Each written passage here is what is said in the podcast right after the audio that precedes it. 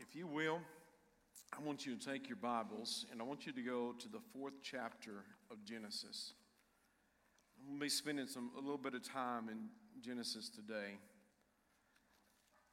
And I've got a, I'm going to go to the Lord because I want, I want the Lord to speak to you. The Lord has already told me today that someone is going to be healed of some emotional scarring. There's going to be some perceptions changed. There's going to be some thoughts that are going to realign. And I just want everything that would hinder, hinder God from speaking to you today to be laid aside. And so this may be your first time. You may be a founding member of this church. It makes no difference. But I want today, right now, let those distracting thoughts be set aside and let us just focus on what God wants to do today. Father, we love you, and Lord, we need you today.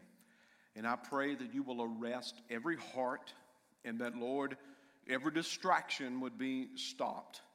And that, Lord, those that are in this house today would hear, Lord God, the thundering, Lord God, of your voice, that they would hear your love today and that, Lord God, they would hear what the, what the blood is saying to them.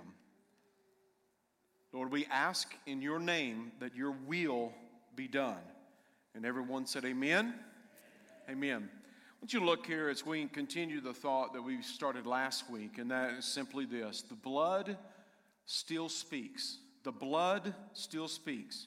Now, in Hebrews, the 11th chapter, in the fourth verse, it says, by faith, I want you to notice that, Hebrews 11 4.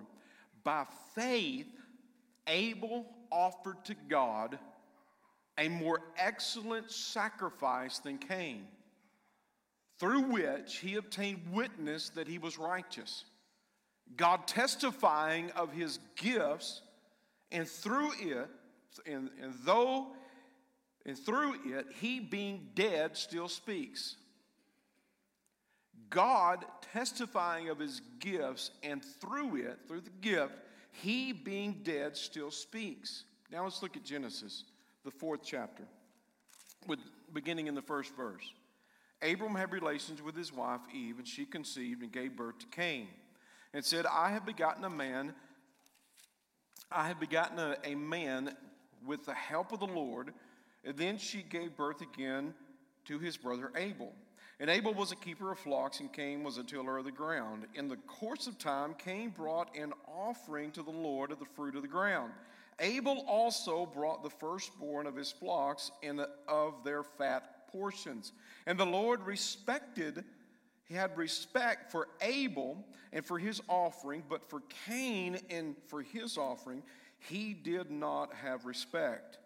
Cain was very angry, and his countenance fell. And the Lord said to Cain, Why are you angry? Why is your countenance fallen? If you do well, shall you not be accepted? But if you do not do well, sin is crouching at your door. Its desire is to dominate you, but you must rule over it. Cain told Abel his brother, and it came to pass it, it, and it came about when they were in the field that Cain rose up against his brother Abel and killed him. The Lord said to Cain, Where is Abel your brother? And he said, I do not know. Am I my brother's keeper? And then he said, What have you done?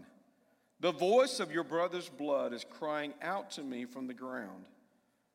Now you are cursed from the ground, which has opened its mouth to receive your brother's blood from your hand. But then, if you went over and continue our study and you look at Hebrews, the 12th chapter there, and you write that down in your notes, you will see that there is a mediator of the new covenant, the blood of the, blood of the sprinkling, that speaks of better things than that of Abel. So, what we see here is that in the course of beginning of time, man had fallen through disobedience to the known will of God by partaking from the tree of the knowledge of good and evil. Now, humanity was created perfectly innocent, perfectly innocent. Then Eve was beguiled of the serpent, and she gave to her her husband Adam, and they partook of the forbidden fruit. The, the, it, it's not apples.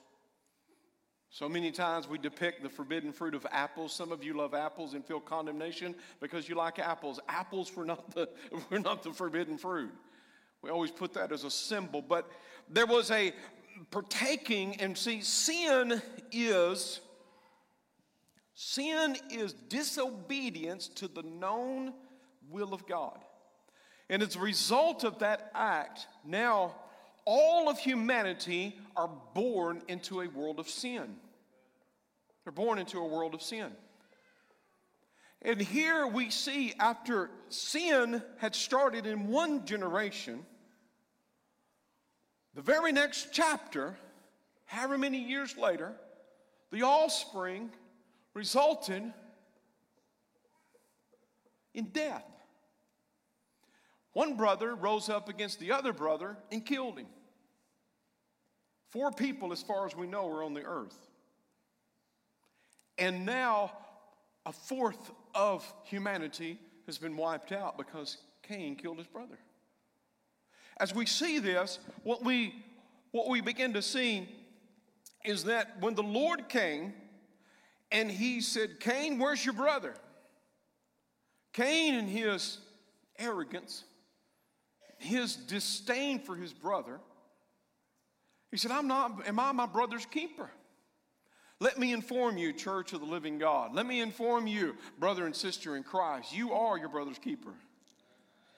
We're responsible for one another. We are responsible to now don't cast your burdens on me and then and, and then expect me to carry your load. That's not what we're saying.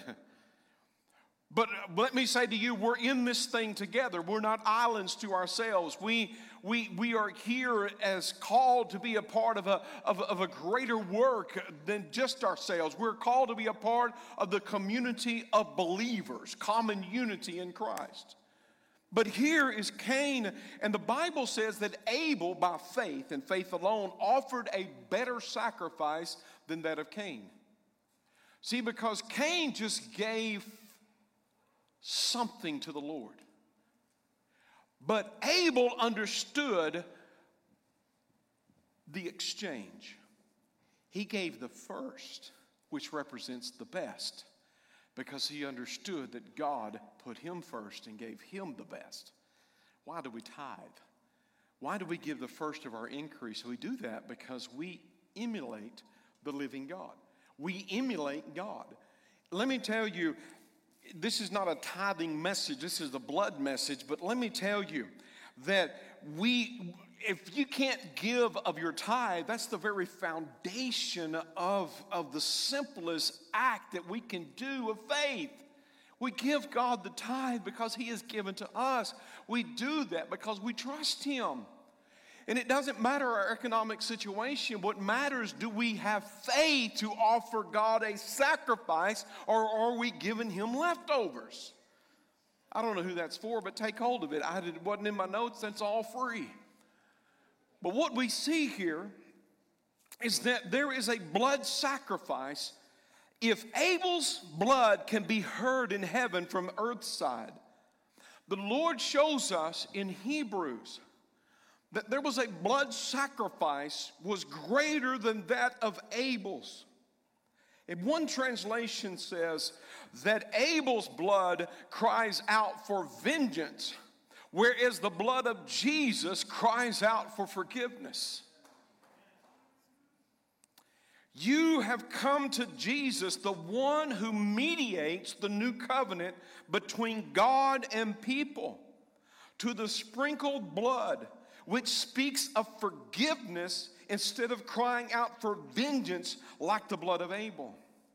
See, Abel's life was taken not because of his will, but because of the will of his brother, rose up against him and killed him. Now vengeance uh, is being cried out from that blood. But when Jesus came, understand, uh, he was not a victim. He came and willingly, he said, My Father has given me this authority to lay down my life uh, and to bring it up again. And he did that in order that you and I may have the liberty so that we can hear the blood of Jesus Christ echoing through all of eternity. You are free. You are free. You are free. You're free from sin. You're free from Satan. And you have been free to overcome yourself. Last week, we started this series, The Blood Still Speaks. And I hope and pray that some measure of that got into your heart. But I, I want you to know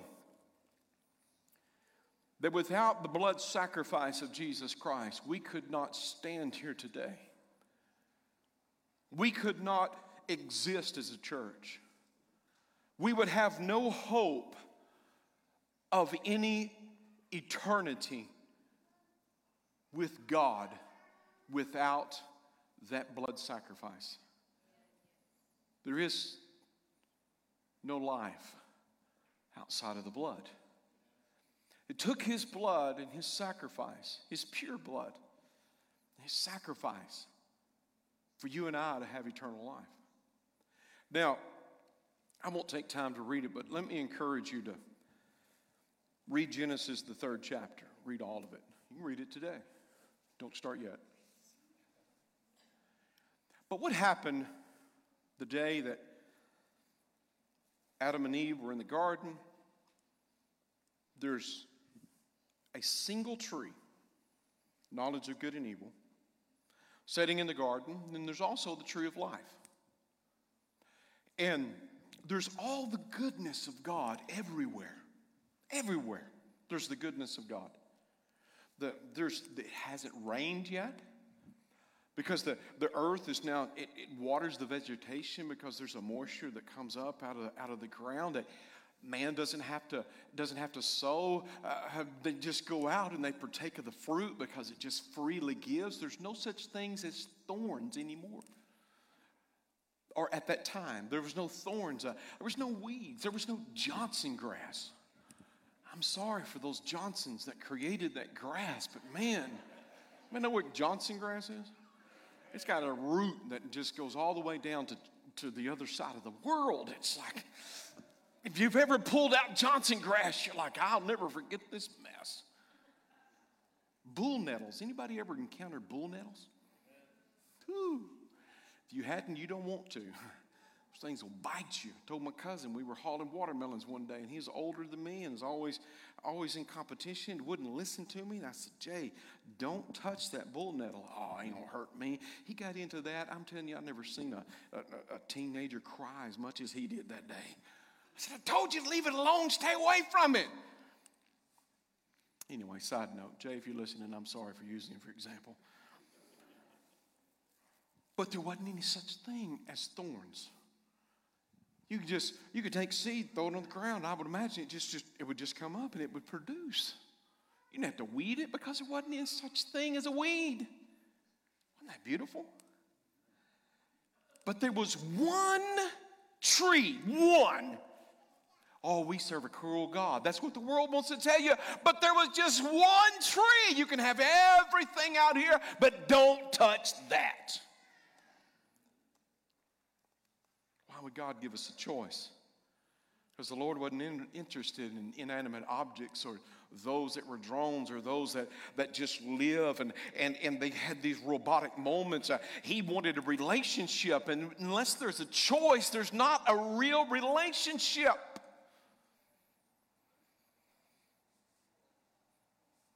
Let me just say this when it comes to the fictitious world of pornography, Men and women alike, let me tell you, that is not a relationship.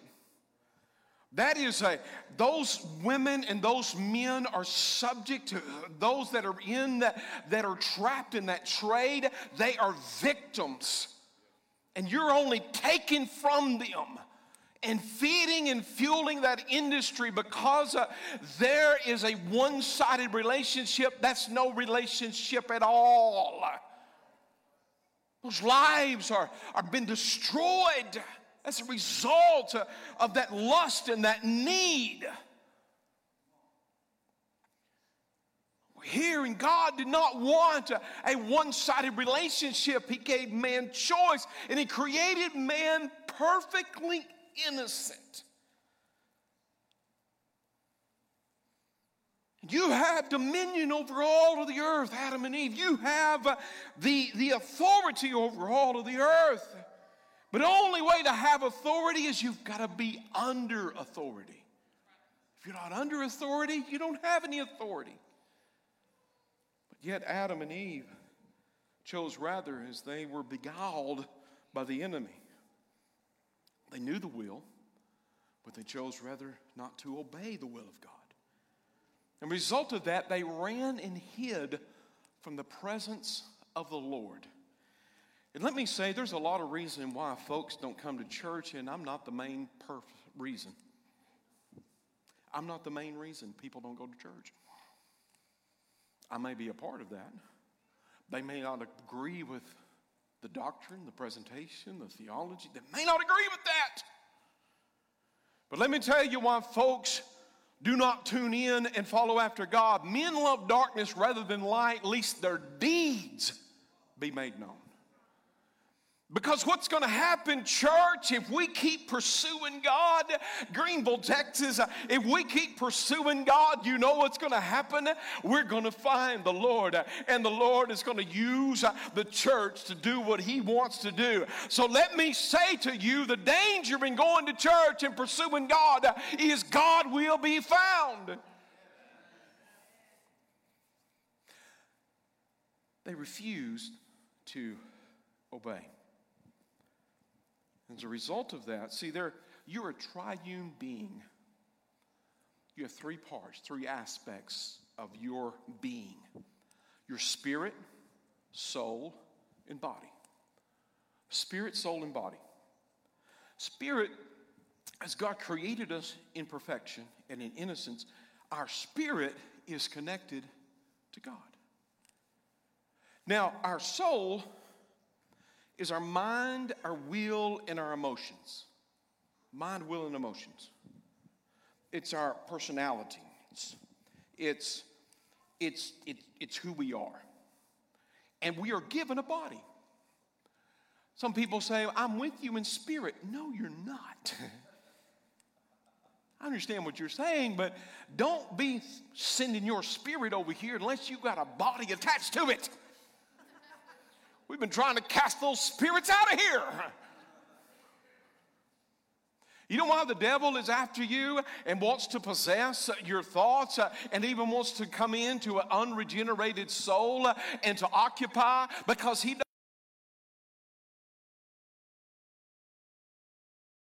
up in church because the devil can't. Why do we shout? And where's the power in the shout? It's because we have a voice that we can shout before the Lord, the voice of triumph. Amen?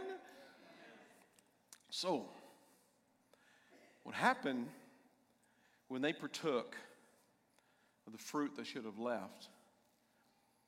What happened now is their spirit man, their God connectedness was disconnected didn't cease to exist, it just was disconnected, thus becoming spiritually dead. What does it mean to be dead? It means to be cut off from your environment. You're just, you're no longer connected. You can't communicate. And what happened is now, instead of being a spirit led beings, we became a solical people, a sensory led people. And thus we were flawed in our emotions, we are flawed in our will, we are flawed in our in our minds. I, I can recall the time that I truly surrendered to the will of God. I preach it this way because I couldn't find any other avenue by which to receive salvation. As a child, I went to the altar and I said the sinner's prayer. And I went out, and a short while later, I started living just like I was living. And it wasn't until I was laying in bed one night that I came to the overwhelming conviction of the Holy Spirit. And in that overwhelming conviction of the Holy Spirit, I prayed this prayer. God, either save me or kill me, but Lord, I can't stay the way that I am. And I asked God to be my Lord. I said, I surrender my whole life, my past, my present, and my future. I will not return through your help. I need you this moment. And I said, Oh, mighty God, be my God, be my Lord, be my Savior. And in that moment of surrender, surrender to God, He transformed me into a new creature. I was what you would call born again. I was born in the flesh because we all are here today. We have been born in the flesh. But as the Lord told Nicodemus, you got to be born again. You're not going to enter into your mother's womb, but you will be born by the Spirit Spirit of God, your dead spirit disconnected with the, with the source of life, with the source of God Himself, through the blood sacrifice of Jesus Christ, uh, you now can come alive in Jesus uh, and you're going to be a brand new creature. You're not going to walk like you used to walk. You're not going to talk like you used to talk. Uh, you're not going to behave like you used to behave. You are going to be different because the difference has taken place in here. I would expected a shout there on that one, but thank you. Thank you for your charity.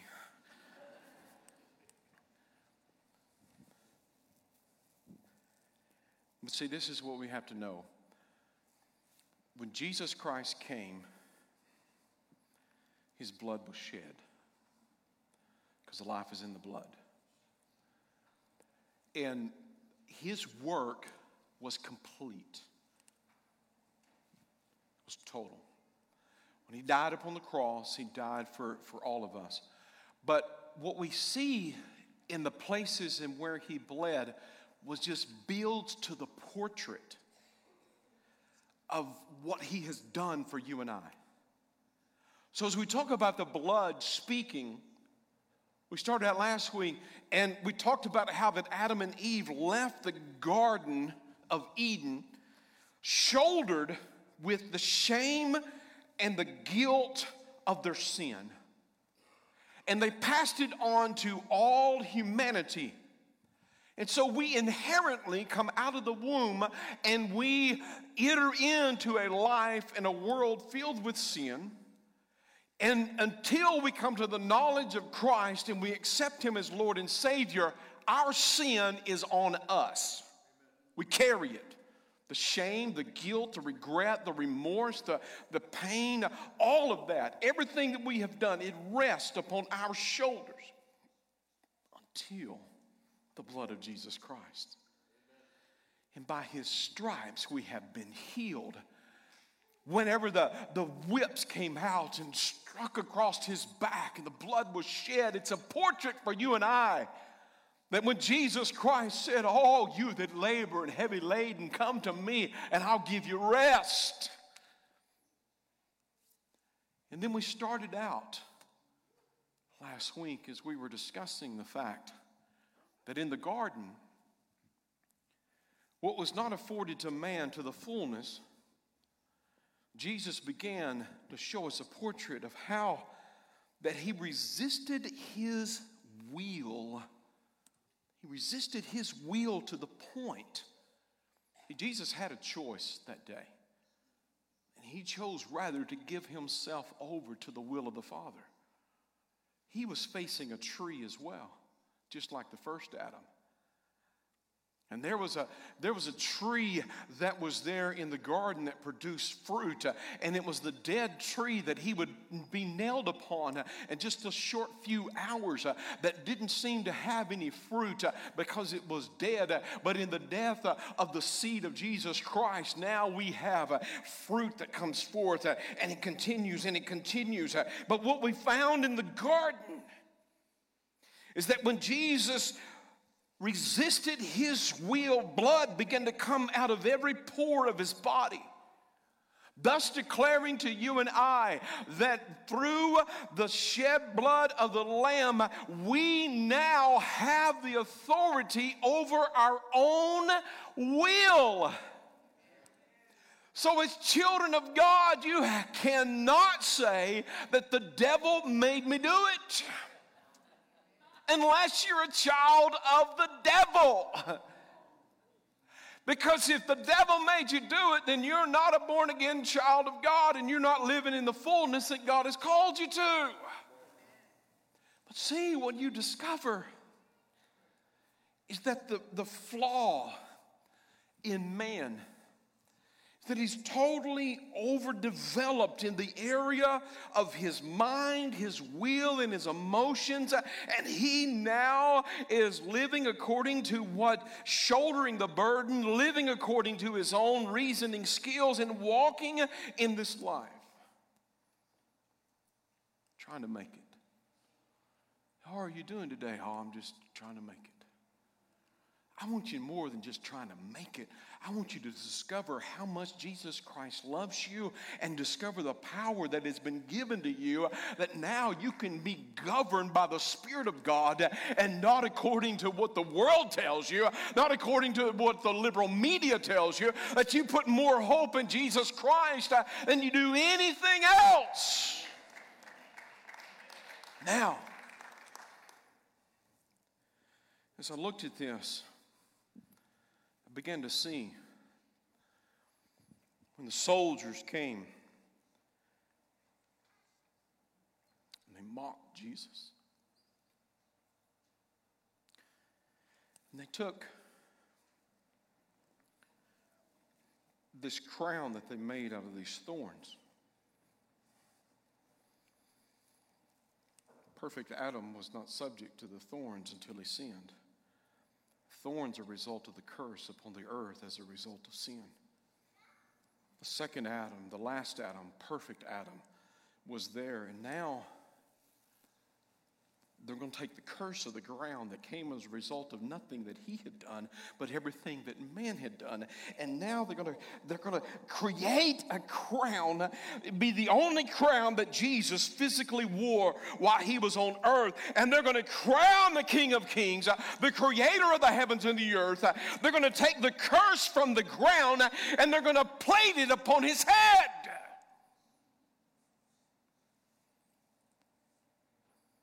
not knowing that when the blood began to pour down his face, all of a sudden, now in the garden, my will was empowered by the blood, and the blood tells me I have power over my own choices.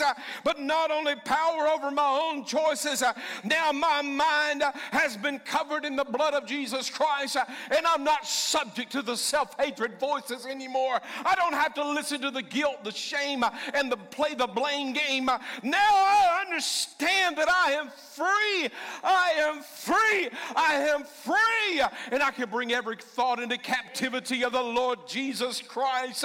And when the enemy comes in, and maybe he comes in like a flood, God raises the standard of the cross and says, No, you don't have to live that way anymore. You don't have to live in that self self destructive behavior.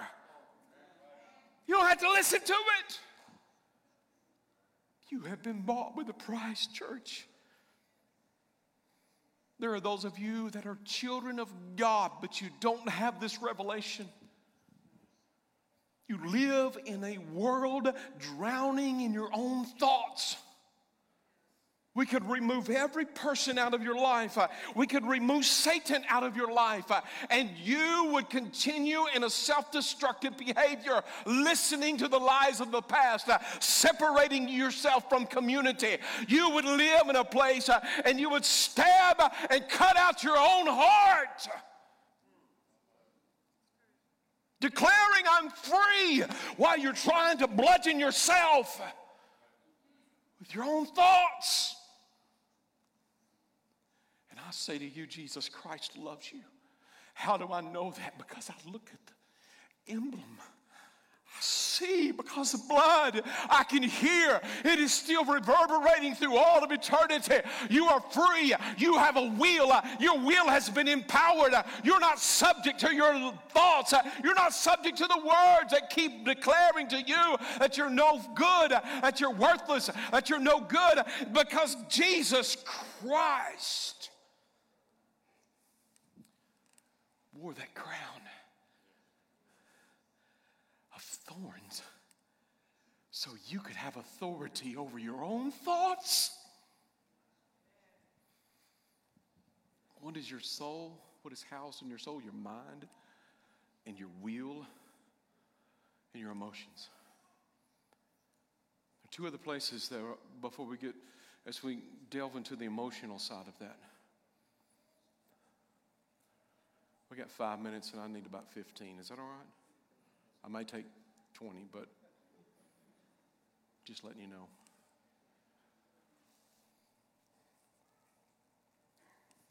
The Roman soldier took the spear.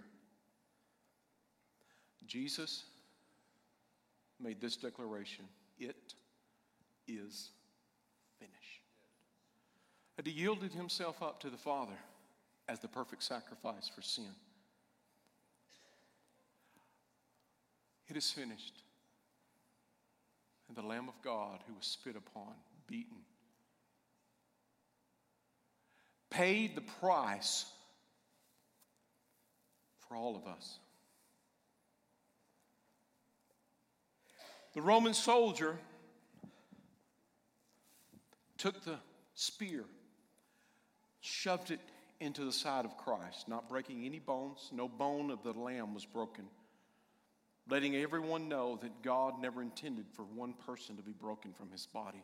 Drove the spear through his side, and the, wa- the Bible says that water and blood sprang forth. What that tells us is each one of us have a wall of water around our heart. And when that spear went through, it pierced the water and the blood, so we know that his heart was pierced in the seat of the heart, and we, we refer to that uh, uh, uh, part of a person, that, that's in our emotional seat.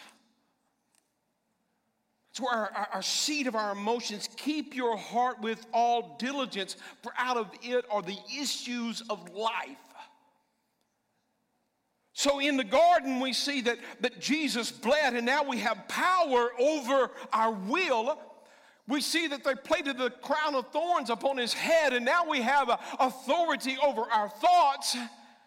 But praise be to God, when the blood began to pour out, I have authority over my emotions.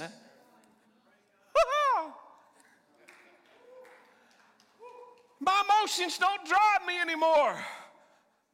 Uh, my emotions are not what uh, dictates what I'm going to do in the day. There are some mornings uh, where you may not feel like worshiping God, but let me tell you, don't trust in your emotions. Trust in what you know and who you know and who lives on the inside of you, and just worship the Lord anyway. Your emotions will catch up, but you're not driven by your emotions. Sometimes we explode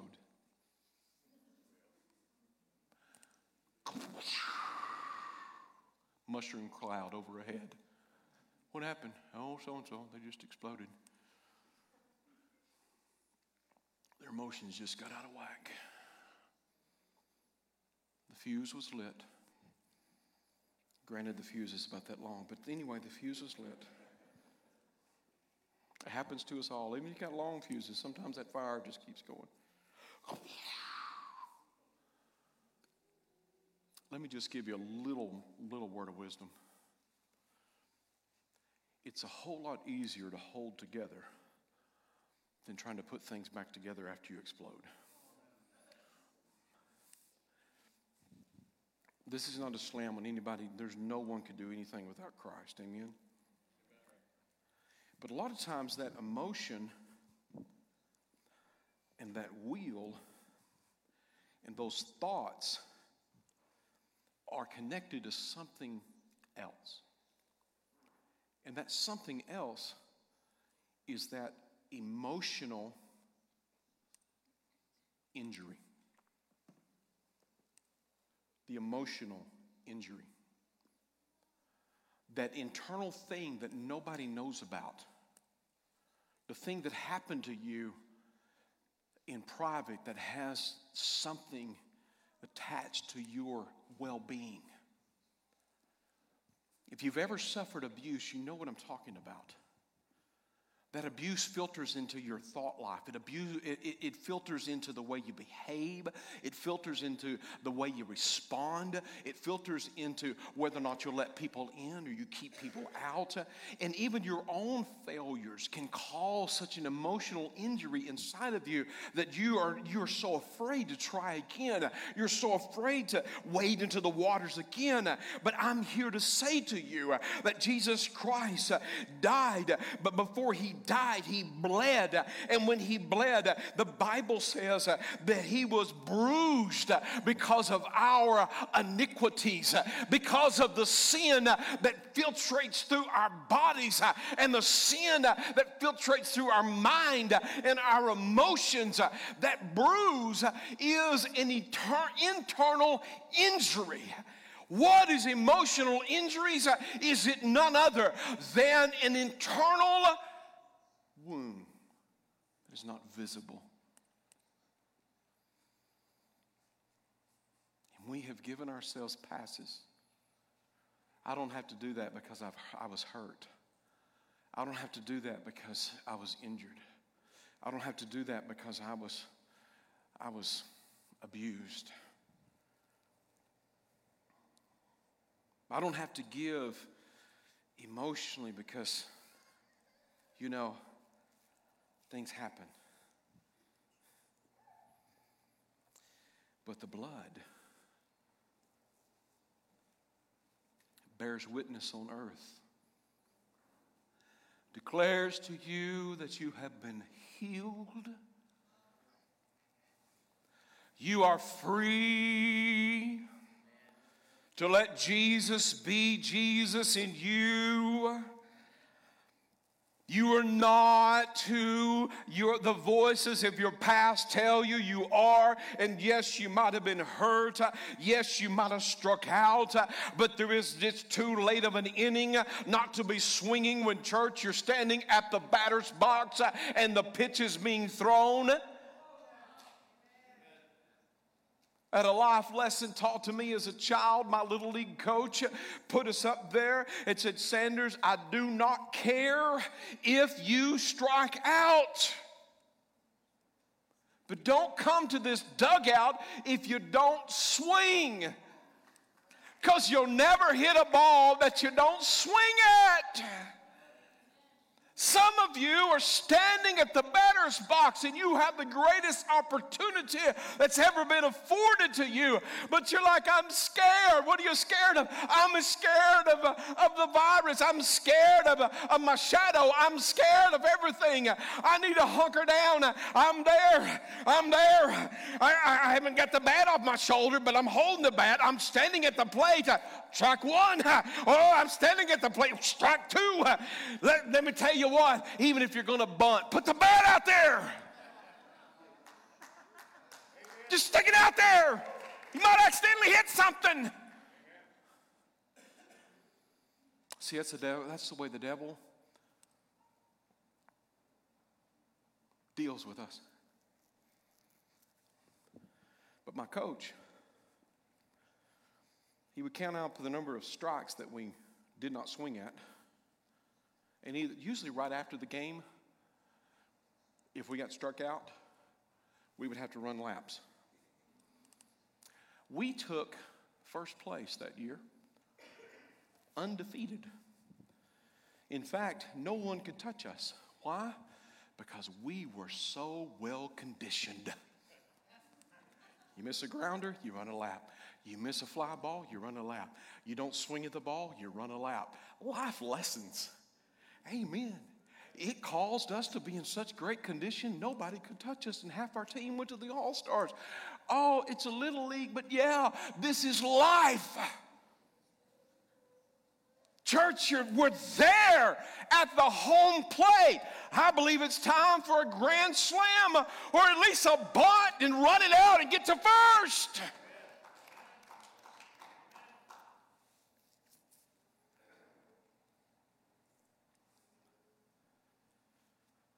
There's a host of people that are in this house today that you wouldn't even know that they've been through the fire because they don't even smell like smoke. They went through the emotional furnace that the enemy had created, and they found Jesus in there. And they walked out on the other side and they're free. They don't act like they're bound because they're not bound. Now, sometimes you got to fake it till you make it. I understand those kind of concepts. You keep fleshing it out, walking in faith, walking in faith. But there comes a point in time where you got to know that you're free. And you know you're free because it's not just the door that's open, the cage has been torn down, and there's no more foundation for the prison. I don't share my story because I want to pull your heartstrings. I share my story so that we could have a, a common uh, understanding that, that, hey, maybe somebody knows where you're at and what you've gone through. And let me say to you that there's no one perfect, but the perfect one lives inside of the heart of the church. And it's not that each one of us cannot stumble or fall or fall into emotional wreck and those types of things. But let me say to you, once you get up from the bottom of the hill, you got to know that the blood was shed and that you are healed. And Jesus took on that emotional injury so that you could be emotionally whole.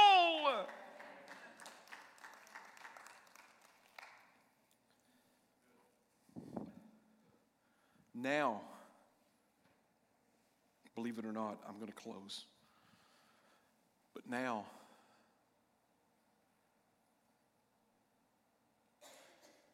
we're not dominated by our thoughts, our will, and our emotions.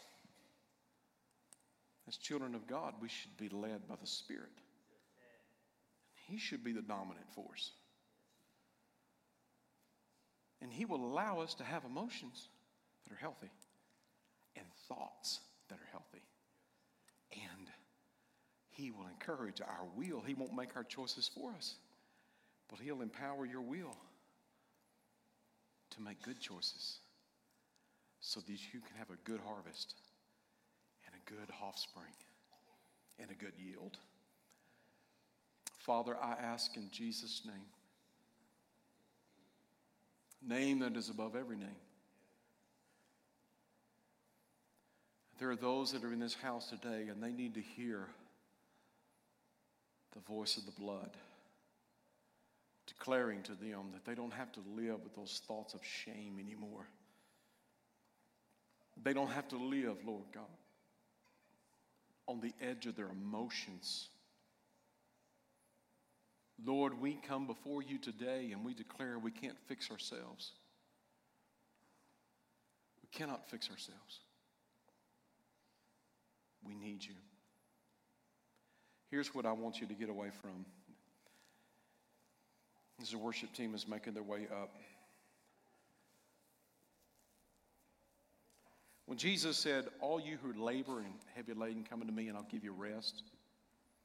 He was speaking to an audience that had a greater understanding than we do in the church. See, because the, the Pharisees and the religious world had placed such stringent expectations. And let me just go back as far to say there was a law that was to lead us to Christ. The law was not bad, the law is good.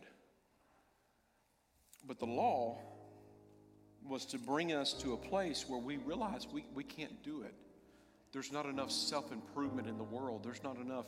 I believe in counselors. We have professional counselors in here, and, and I believe that there's safety in the multitude of counsel. And I, I believe in counsel, but but those counsel, those counselors that are here today, they're spirit filled, and they'll tell you that they can give you knowledge, but God has to give revelation.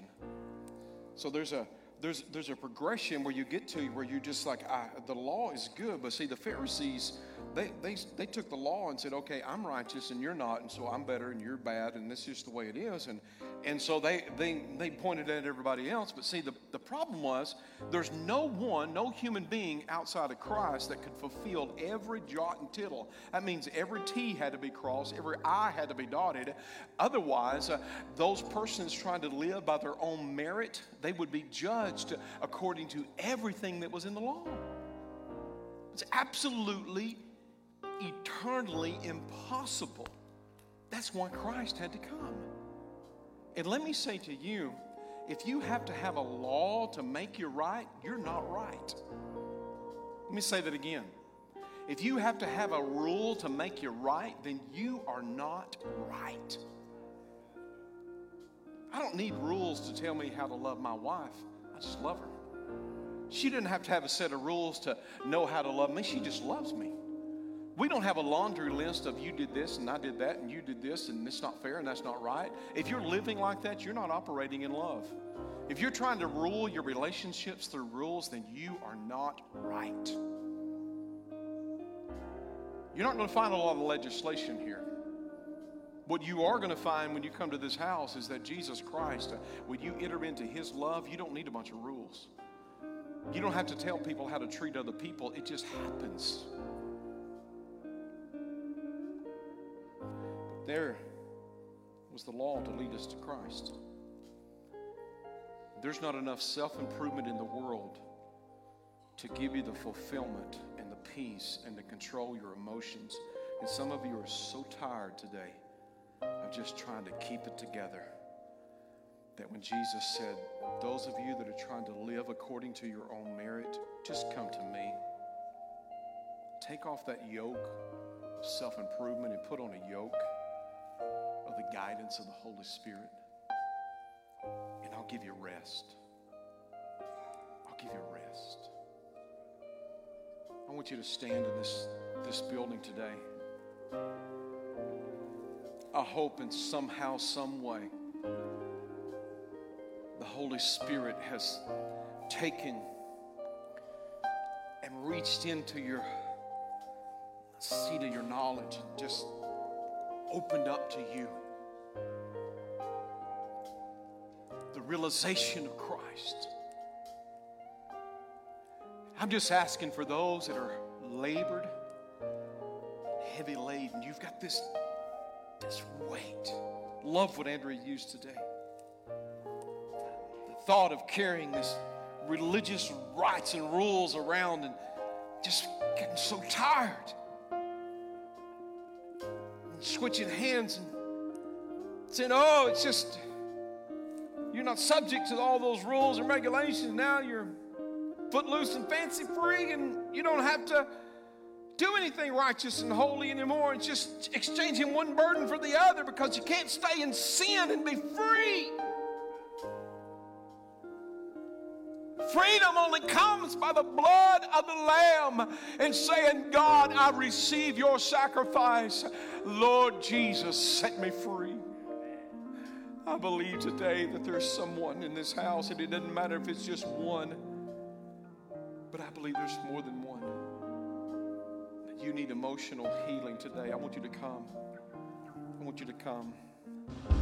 I just want you to come, and I want you to, you can kneel if you're able. You can come and just lift your hands and surrender and just say, God, I, I want to be free. I hear the blood, and the blood tells me I'm free.